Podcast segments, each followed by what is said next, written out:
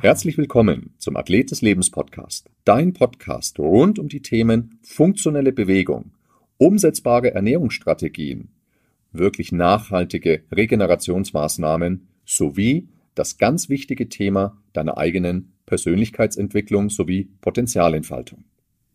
Mein Name ist Thomas und an meiner Seite heute und für alle Ewigkeiten der Corby. Hallo Thomas. Hallo Corby. Worüber philosophieren wir denn heute? Wir haben uns überlegt, heute mal wieder das Thema Ernährung aufzugreifen, weil wir das doch jetzt schon seit einigen Episoden nicht mehr hatten. Und dabei ist es wirklich ein ganz bedeutsames Thema. Ähm, heute wollen wir tatsächlich mal darüber reden, ob sogenannte Mini-Cut-Phasen, ob die was bringen, was es überhaupt ist und ähm, wie wir diese Mini-Cut-Phasen anwenden und durchführen können. Zuerst einmal schon mal kurz im Intro. Was ist ein Mini-Cut? Ähm, ein Mini-Cut ist letztlich eine kurze Diätphase. Also Cutting heißt, nennt man es im Amerikanischen, eine Cutting-Phase oder eine, eine Cut-Phase heißt, ich reduziere einfach mein Gewicht, ich reduziere Kalorien und ich mache eine Diätphase. Und Mini-Cut ist eben eine Mini-Diätphase. Ja, und darüber wollen wir heute sprechen. Wie oft machst du sowas im Jahr? Tatsächlich ähm, mache ich die Minicut-Phasen intuitiv. Das ist also nichts Geplantes. Ähm, bei mir ist es tatsächlich immer so, dass ich sie einbaue und einlege, wenn ich merke, ich habe jetzt mal ein paar Wochen irgendwie so ein bisschen meine, meine Routine verloren, ja, meine Disziplin verloren und es ist mir so ein bisschen entglitten. Und ich merke halt einfach irgendwie, meine Form verändert sich, ähm, jetzt nicht zum Guten.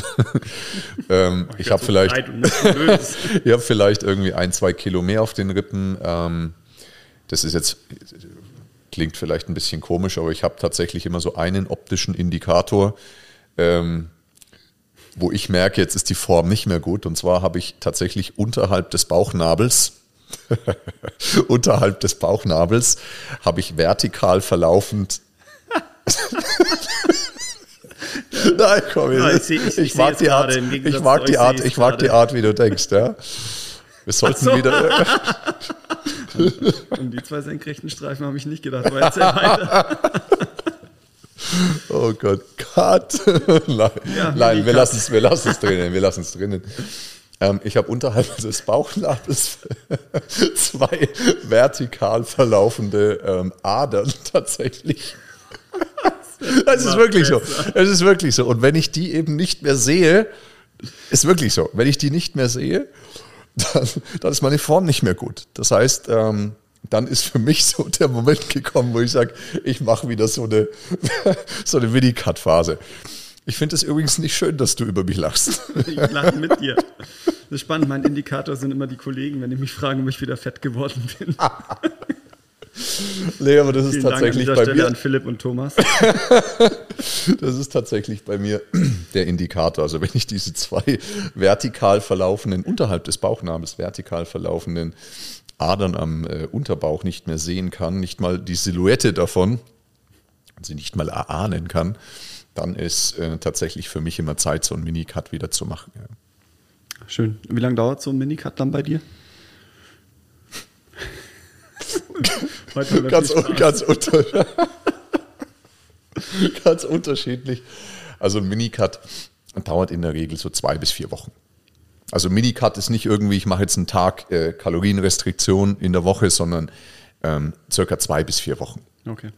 Und ähm, das sollten wir vielleicht am Anfang ähm, mal die, die Thematik aufstellen, was ist denn eigentlich eine richtige Cutting-Phase, also eine richtige Diätphase, wenn ich wirklich Gewicht reduzieren möchte. Denn ich weiß nicht, wie es bei dir und auch deinen Kunden ist. Ähm, bei mir ist das schon immer mal wieder so, eigentlich ist eher, ist tatsächlich eher Standard als die Ausnahme, dass Kunden, wenn sie von einer Diätphase ausgehen und ähm, mit mir das auch besprechen, dass Kunden eher so äh, vor Augen haben, ne, ich mache jetzt mal irgendwie so drei, vier Wochen ein bisschen Diät. Wenn ich jetzt aber als Kunde, was weiß ich, 20, 10, 20 Kilo zu viel auf den Rippen habe, dann funktioniert eine drei-, vierwöchige Diätphase eben nicht. Jedenfalls wird es mich nicht zum gewünschten Ziel führen. Also das sind teilweise ganz, ganz äh, dubiose Vorstellungen, die da tatsächlich äh, die Nicht-Professionals, also sprich unsere Kunden, ähm, da an den Tag legen. Ja, das kannst du schon abnehmen, aber es ist dann die Frage, was nimmst du ab, wie nimmst du ab und genau. verlierst du einfach dann wertvolle Proteinmasse, viel Muskulatur. Und wie leistungsfähig bist du in deinem Alltag etc. und so weiter. Ne? Ähm, also wie lange, was denkst du, wie lange sollte eine, eine richtige Cutting-Phase dauern, wenn du die dir wirklich einplanst in dein Leben? Mm, zwischen sechs Wochen und drei Monaten, je nachdem, wo ich stehe, wo ich hin möchte. Und ja. dann eben gefolgt von einem Plateau. Also bei sechs Wochen würde ich irgendwas im Bereich ja, zwischen dreieinhalb bis sechs Kilo, je nachdem, wie ambitioniert jemand ist, ist das möglich. Dann eben bei, bei sechs Kilo schon eher mit viel Sport unter, unterlegt. Mhm. Geht aber, spreche aus eigener Erfahrung. ähm, und dann eben das Spannende, danach eben das Plateau zu halten und nicht, nicht in die alten Verhaltensmuster zurückzufallen.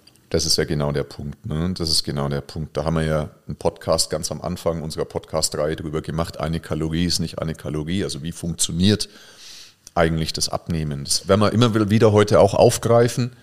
Aber ähm, erstmal, wie gesagt, diese Dauer, definitiv. Also ich bin da bei dir. Ich sage sogar zwischen acht Wochen und eben drei Monaten, also acht bis zwölf, acht bis dreizehn Wochen, sollte so eine eingeplante Diätphase auf alle Fälle dauern. Und innerhalb dieser zwölf Wochen kann ich die Diätphase tatsächlich auch ja unterschiedlich intensiv planen. Ne? Ich kann sagen, ich gehe eine kalorische Restriktion in den ersten vier Wochen, die sehr mild ist, gehe dann vielleicht in den zweiten vier Wochen in eine etwas härtere kalorische Restriktion. Vielleicht mache ich das allerdings auch nur zwei, drei Wochen. Ich muss ich auch situativ schauen, wie, wie packe ich meinen Alltag und dann gehe ich im Anschluss wieder in eine eher mildere kalorische Restriktion, aber ich bleibe zwölf Wochen lang oder acht bis zwölf Wochen lang eben in einer Kalorienrestriktion. Das ist eine richtige Cutting- oder Diätphase oder Gewichtsreduktionsphase. Ist ja wurscht, wie wir es wie nennen. Ich finde diesen Begriff Cutting-Phase finde ich irgendwie cooler wie Diätphase. Diät ist ja so ein, so ein ausgelutschter Begriff irgendwie im Deutschen. Belegt, ja. Negativ belegt. Also ich finde so eine Cutting-Phase finde ich eigentlich ganz schön, was eben auch so der amerikanische äh, allgemeingültige Begriff ist, auch gerade bei den Ernährungsberatern. Ne? Mhm. Ähm,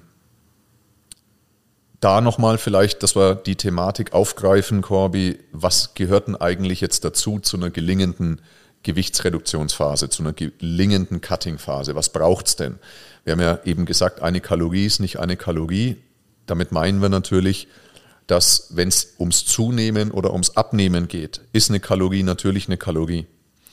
Aber wenn es darum geht, wie wirkt eine gegessene Kalorie auf meinen Körper, auch gerade vom Thema Entzündungsmanagement, vom Thema, wie lagert sich vielleicht ähm, Proteinstrukturen in meinem Körper ein, also sprich in Form von Kollagen, Muskulatur etc., Haut, Enzymen. Wie wirken gewisse Fette auf mich, also auch da wieder die inflammatorische Komponente. Ähm, wie wirkt die Nahrung, die Kalorien gegessen auf meinen Blutzuckerspiegel? Da haben natürlich, da ist natürlich die Art der Kalorien schon enorm wichtig. Also da ist eine Kalorie eben nicht eine Kalorie. Aber wenn es rein um den kalorischen Umsatz geht, ist eine Kalorie schon sehr stark eine Kalorie. Klar gibt es einen anderen thermischen, also einen anderen ähm, Stoffwechseleffekt, wenn ich Protein esse. Klar, aber das, das ist nicht der Haupttreiber. Ja. Das heißt, die, die wahre Ernährungspyramide, die Pyramide der Wahrheit, wenn es wirklich auch um das Thema geht, was ist denn eigentlich eine gelingende und gesunde Ernährung? Und wir sehen das als Pyramide, muss einfach in der Basis erst einmal die Kalorienbilanz stehen. Mhm. Also bevor ich jetzt, also es gibt Menschen, gerade auch bei uns ja im Umfeld, Kunden, ähm, die natürlich einen, einen, hohen sozialen Stand haben, hohen sozialen Status und die ernähren sich total hochwertig. Wenn du dir die Lebensmittel anschaust, sind das alles teure und hochwertige Lebensmittel, aber halt viel zu viel. Und deswegen haben die dann trotzdem unglaublich viel Bauchfett, Viszeralfett, sich teuer angefressen sozusagen. Mhm. Ja.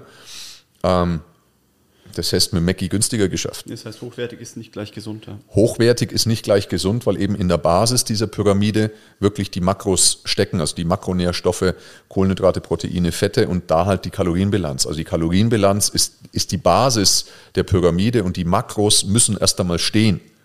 Und dann kann ich mich ähm, in der Pyramide nach oben arbeiten, dass ich sage, okay, jetzt verteile ich die Makros auch noch anständig.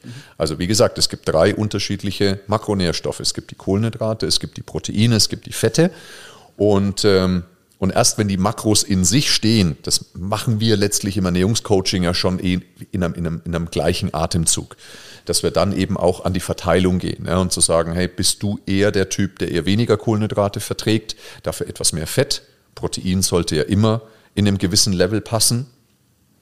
Oder bist du eher der total insulinsensitive Typ und kannst eben auch mehr Kohlenhydrate vertragen? Dann müssen wir natürlich, damit wir die Gesamtkalorienmenge nicht sprengen, an den Fetten ein bisschen runterschrauben. Ja, also geht das eine hoch, geht das andere ein bisschen runter.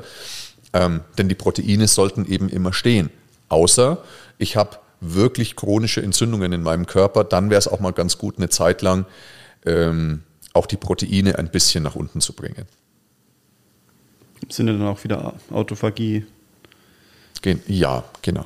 Mhm.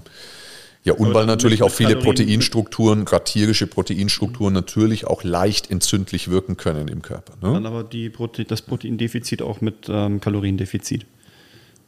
Ja, nur ich muss natürlich da schon wissen, worauf ziele ich mit der Ernährungsform dann ab, wenn ich sage, ich habe auch eine Proteinreduktion. Also da geht es dann häufig darum, dass ich irgendwelche Unverträglichkeiten habe, dass ich sage, ich mache vielleicht das im Rahmen einer Eliminierungsdiät. Ne? Da können wir auch mal einen Podcast drüber machen, was ist eigentlich eine Eliminierungsdiät. Aber ich mache eben diese Eliminierungsdiät, lasse eben die Sachen weg, die vor allem ähm, meine Unverträglichkeiten, meine Allergien und so weiter begünstigen würden. Und da kann es durchaus auch mal ratsam sein, die Proteinmenge zu limitieren. Okay. Aber dann muss ich natürlich auch wissen, dass in der Phase ich vielleicht auch Muskeln einbüße. Ja, ja mit Sicherheit sogar. Ja. Oder mit Sicherheit sogar. Ne? Also das ist die zweite Stufe der Pyramide, ist die Makroverteilung. Und äh, dann erst weiter oben, und da können wir uns jetzt drüber streiten, was kommt direkt als nächstes. Kommt direkt als nächstes dann die Qualität der Lebensmittel. Klar ist ein Massentierhühnchen schlechter wie ein ähm, Biohühnchen. Allein was eben die Belastung mit Antibiotika und so weiter betrifft. Ähm, das, glaube ich, weiß mittlerweile jeder. Auch beim Gemüse, beim Obst gibt es da natürlich ganz gravierende Unterschiede, wobei Bio auch nicht immer unbedingt besser ist. Ähm, also da gibt es einfach ganz gravierende Unterschiede. Also jedenfalls kommt die Qualität der Lebensmittel kommt dann ähm, in dieser nächsten Stufe und in einem Atemzug äh, kannst du letztlich auch das ganze Thema der Mikronährstoffe dann eben sehen. Also da sind wir eben äh, dort, wo wir sagen, ganz, ganz viel ähm, Lebensmittel eben auch zu konsumieren, die eine ganz hohe Mikronährstoffdichte haben, also Vitamine, Mineralien und so weiter, Spurenelemente, sekundäre Pflanzenstoffe und dann natürlich das große Thema auch der, der Supplementierung. Also so geht es letztlich immer in dieser Pyramide weiter nach oben. Also wenn jemand denkt, ich kann über eine, über eine spezifische Supplementierung also Nahrungsergänzungen, kann ich eine schlechte Ernährung irgendwie wettmachen, also der liegt einfach total falsch. Das funktioniert nicht. Nö. Am Ende kommen wir nicht an dieser Makronährstoff-Kalorienbilanz vorbei, gerade wenn es eben um das Thema Gewichtsmanagement geht. Und wenn ich das eben noch mit anbringen darf, ist es halt einfach so, klar können wir, und das machen ja auch viele Spezialisten, Ernährungsexperten und so weiter, ähm, dass sie minutiös in diesen optimierenden Dingen rumwerkeln ne, mit ihren Kunden.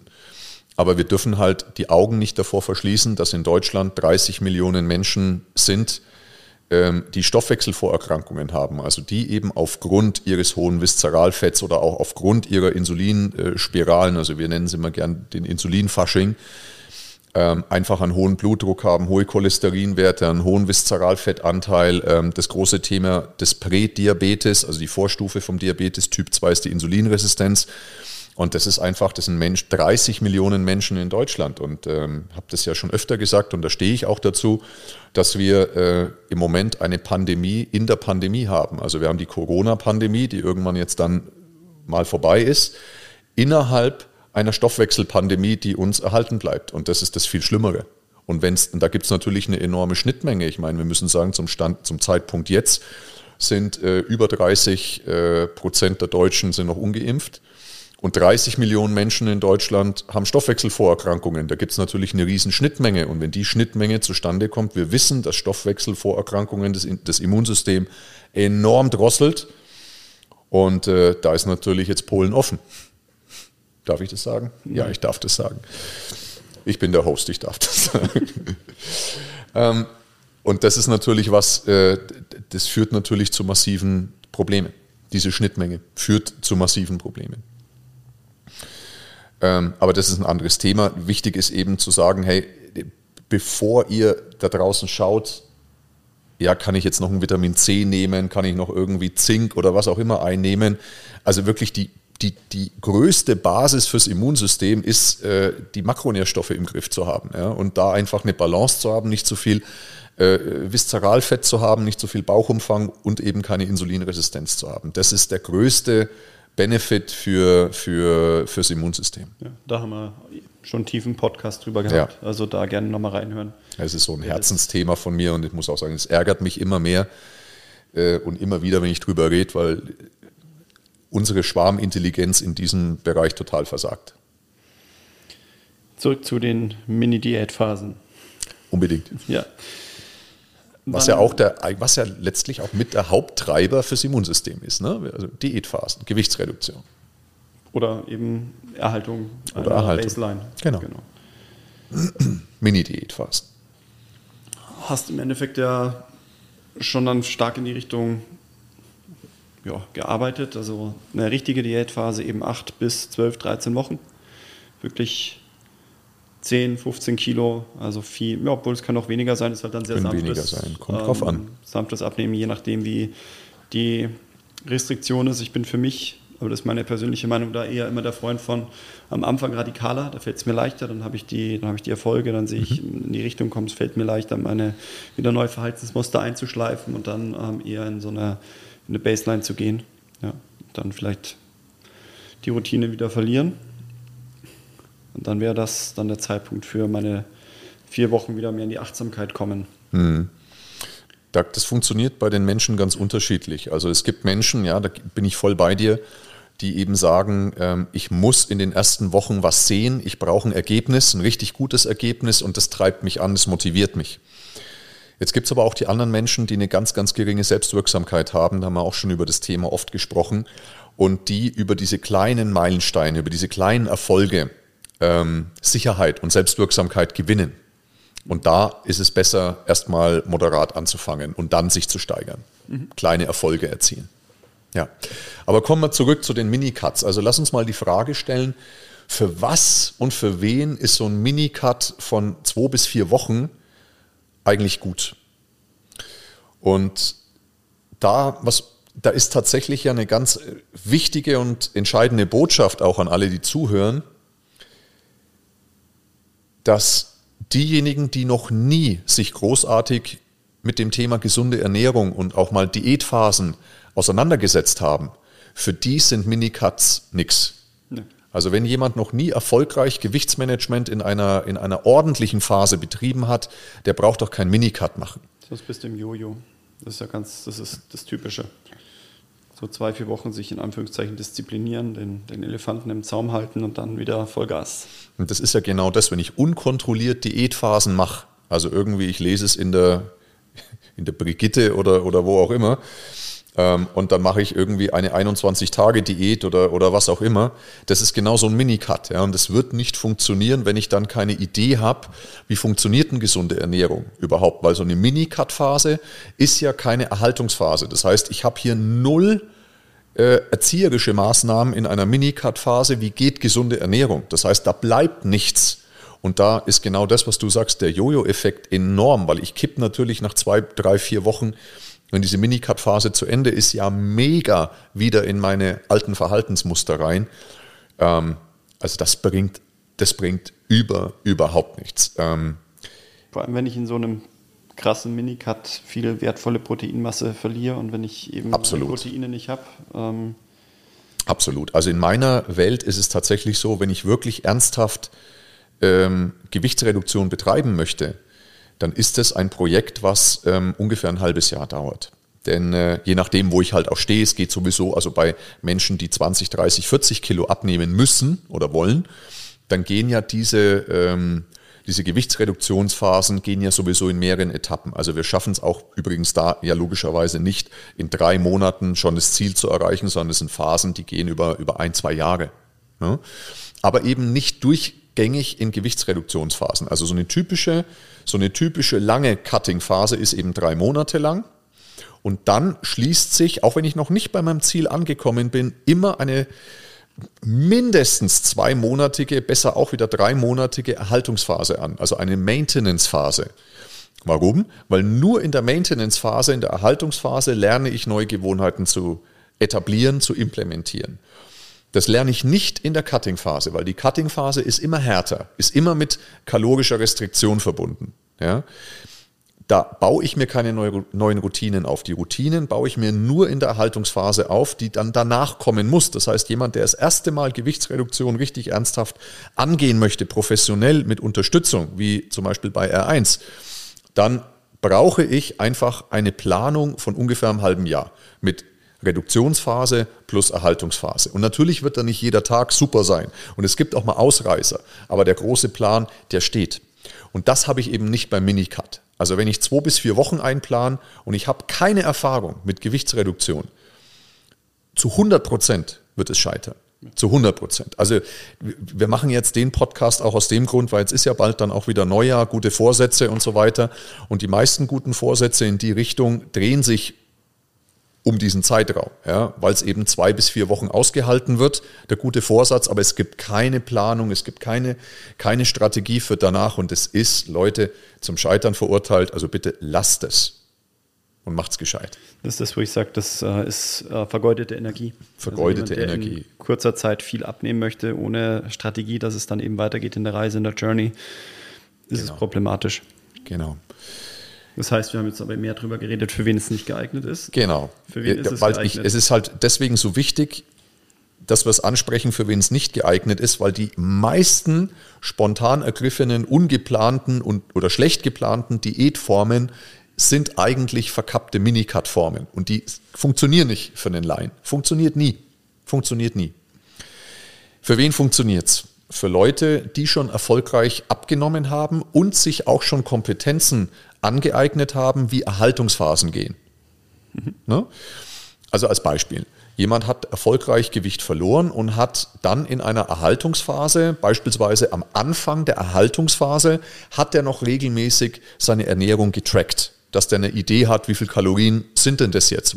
Ich bin da ein großer Befürworter, gerade eben im Übergang von der Reduktionsphase, also vom Cutting, am Ende eines Cuttings hin zur Erhaltungsphase, bin ich ein großer Fan zu tracken die Lebensmittel zu tracken, weil dieses, diese neu gewonnene Freiheit, ich darf ja dann wieder mehr Kalorien essen als in der Cutting-Phase, das bringt tatsächlich bei vielen Menschen diese innere Uhr, was ist denn jetzt noch richtig, wie viel Kalorien habe ich denn jetzt, da geht viel verloren wieder an Routinen. Ja? Und dieses Tracking gerade am Anfang der Erhaltungsphase schafft mir äh, Unterstützung bei der Bildung neuer Routinen.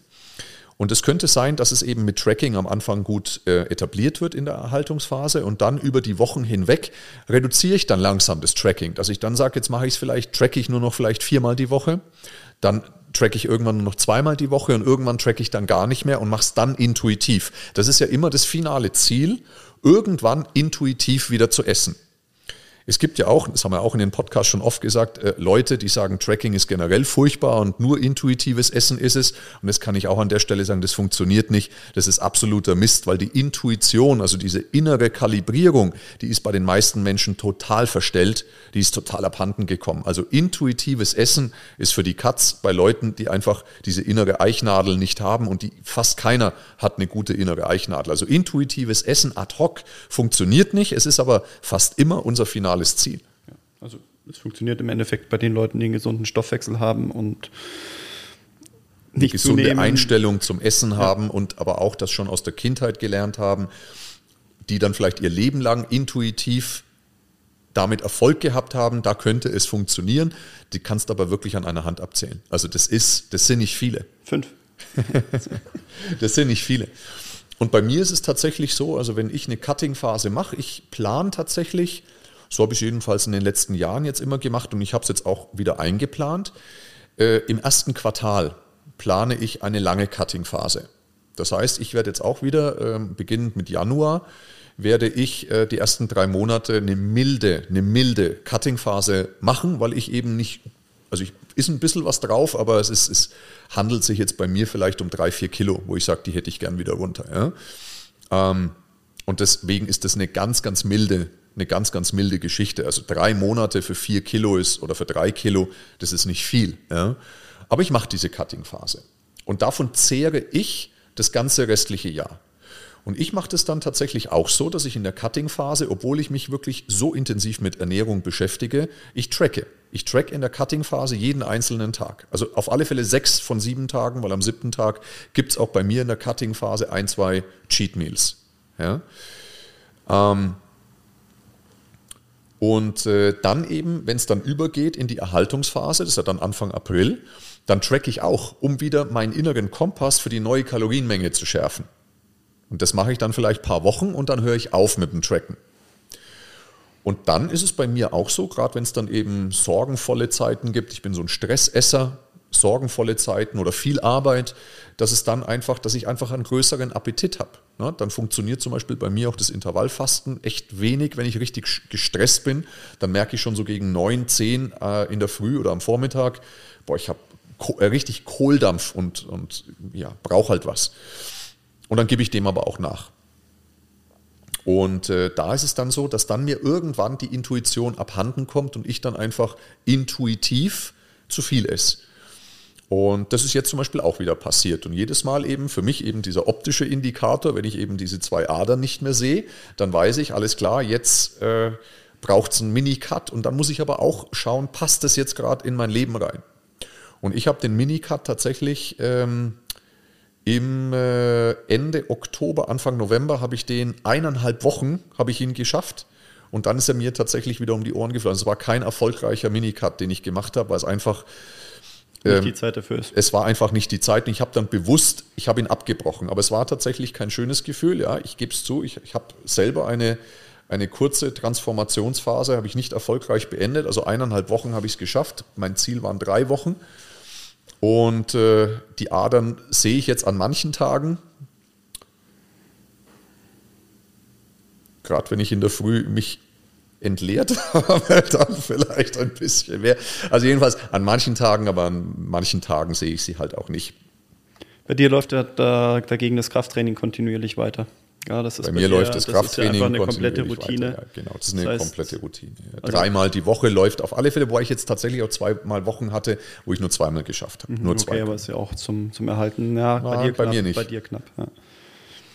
Also von dem her, ich habe meine letzte Minicard-Phase eineinhalb Wochen gemacht und jedes Mal eben dann, wenn ich merke, intuitiv entgleist es mir, habe ich halt für mich, das ist halt für mich diese, einfach nur ein ganz, also ich, ich, dieser optische Marker, die zwei Adern, und dann sage ich, hey, das ist so meine, meine, meine Form, wo ich dann wieder diesen Cut halt einlegen möchte. Was ich jedem Kunden empfehlen kann, ist ähm, gerade eben den, also Kunden, die bei R1 trainieren, sich wirklich mindestens alle drei Monate, mindestens auf die Bioimpedanzwaage eben zu stellen. Und äh, wer das nicht hat, den Bauchumfang einfach zu messen. Und in dem Moment sich wirklich eine, das ist mein größter Tipp, eine Phase, also eine, ein, ein, ein Korridor für sich selbst festzulegen, wo ich sage, von da bis da ist es für mich okay, aber sobald ich diesen oberen Wert überschreite, und deswegen braucht es auch das regelmäßige Überprüfen über Bauchumfang, Bioimpedanz oder ich eben diesen optischen Kontrollcheck, weil in dem Moment, wenn du regelmäßig das überprüfst, kannst du da gar nicht so krass über deinen über diesen obersten Wert deines Korridors, deines Wohlfühlkorridors gehen und dann reicht auch schon ein Minicut, um wieder in dem Korridor drin zu sein. Also um wieder in deinem von dir festgelegten, in der Erhaltungsphase, von dir festgelegten Korridor da nicht zu krass rauszubrechen, oben raus, braucht es regelmäßiges Überprüfen. Meine Empfehlung ist immer regelmäßig Bauchumfang oder regelmäßig Bioimpedanz. Und wenn du das regelmäßig kontrollierst, wirst, wird wahrscheinlich ein Minicut reichen, um wieder in dem von dir definierten Korridor drin zu sein. Weil das Krasse ist, wenn das einfach über Monate und Monate schleichend immer weiter zunimmt und dann bist du irgendwann wieder sechs, sieben, acht Kilo von deinem Wohlfühlkorridor weg, weil dann reicht kein Minicut mehr, dann brauchst du eine richtige Cutting-Phase. Und dafür sind Minicuts da. Aber dafür musst du auch einen Korridor für dich, einen Zielkorridor für dich festlegen. Der kann entweder in Kilogramm sein, in Bauchumfang, in Bioimpedanz, aber du brauchst einen Zielkorridor, den du regelmäßig einfach überprüfst. Und dann, wenn du einfach zwei, drei Kilo drüber bist, könnte ein Minicut reichen. Aber wenn du eben weiter drüber bist, reicht eben kein Minicut. Also es ist völlig utopisch. Und da muss ich echt immer wieder sagen, ich, ich, weiß nicht, wie irrational da der ein oder andere ist, der in seinem richtigen Leben total der Rationale ist, aber in diesen Themen also so in einer Traumwelt lebt, dass er meint äh, oder sie meint, in ein, mit einer Mini-Cut-Phase könnte man irgendwie 10, 12, 15 Kilo wettmachen. Also ich sag mal, mit einer Mini-Cut-Phase kriegst du vielleicht 3, 4, maximal 5 Kilo hin, aber das ist dann schon echt radikal. Ja. Funktioniert für dich, ja, für dich funktioniert die Gewichtsabnahme auch ohne die Bewegung. Würdest du es empfehlen? Oder würdest du sagen, okay, Minimum Effective Dose muss definitiv sein, haben wir schon eigentlich drüber geredet. Also diese Aktivitätsminuten sammeln. Ähm, mm. Mal als Minimum ja. Als Minimum ja, klar. Also fürs Immunsystem, für deine Gesundheit braucht es einfach eine gewisse Baseline und die würde ich nie unterschreiten. Also da habe ich einfach meine ganz klaren Prinzipien, dass ich sage, ich habe äh, hab tatsächlich so ein Erhaltungs- Minimum, was ich brauche im Training. Das ist eben dreimal Krafttraining plus meine 1300 Maps, also die von der WHO empfohlenen Aktivitäts-, Intensitätsminuten.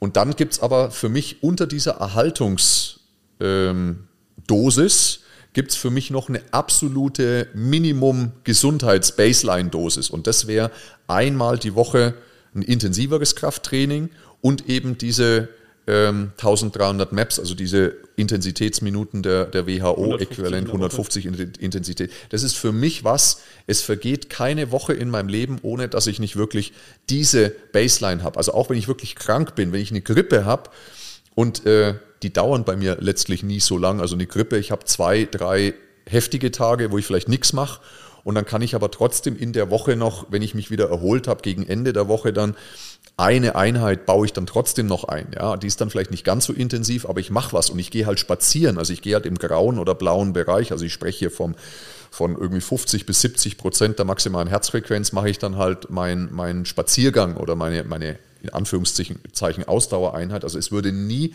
da bin ich halt ganz rigoros, ich würde nie eine Woche meines Lebens unter dieser absoluten untersten Baseline verstreichen lassen und nur sehr wenige Wochen meines Lebens unter meiner Erhaltungsbaseline. Das ist einfach für mich, gibt es halt ein paar so, paar so Meilensteine, die ich immer wieder überprüfe, kontrolliere und das ist eben zum Beispiel im Ernährungsbereich auch jetzt bei mir diese optische Kontrolle. Und da funktionieren eben diese Minicuts, aber nicht, wenn wenn du eben noch nicht auf deiner Baseline bist, dann funktionieren wieder, sagen wir mal, kurze, intensive Trainingsphasen und dann nee. eben wieder ab, abfallen zu lassen, sondern es ist also übertragbar eben auch aufs Training. Also der es erst, gibt genau. Reisen, es gibt wirklich diese dreimonatigen Zyklen, in denen ich einen Fokus setze, sei es auf die Ernährung, sei es aufs Training und diese. Genau, da etabliere ich erstmal genau. was. Ne, oder beziehungsweise anders, anders gesagt, im ersten Step implementiere ich was Neues und dann braucht es einfach auch eine gewisse Zeit, um es dann zu etablieren.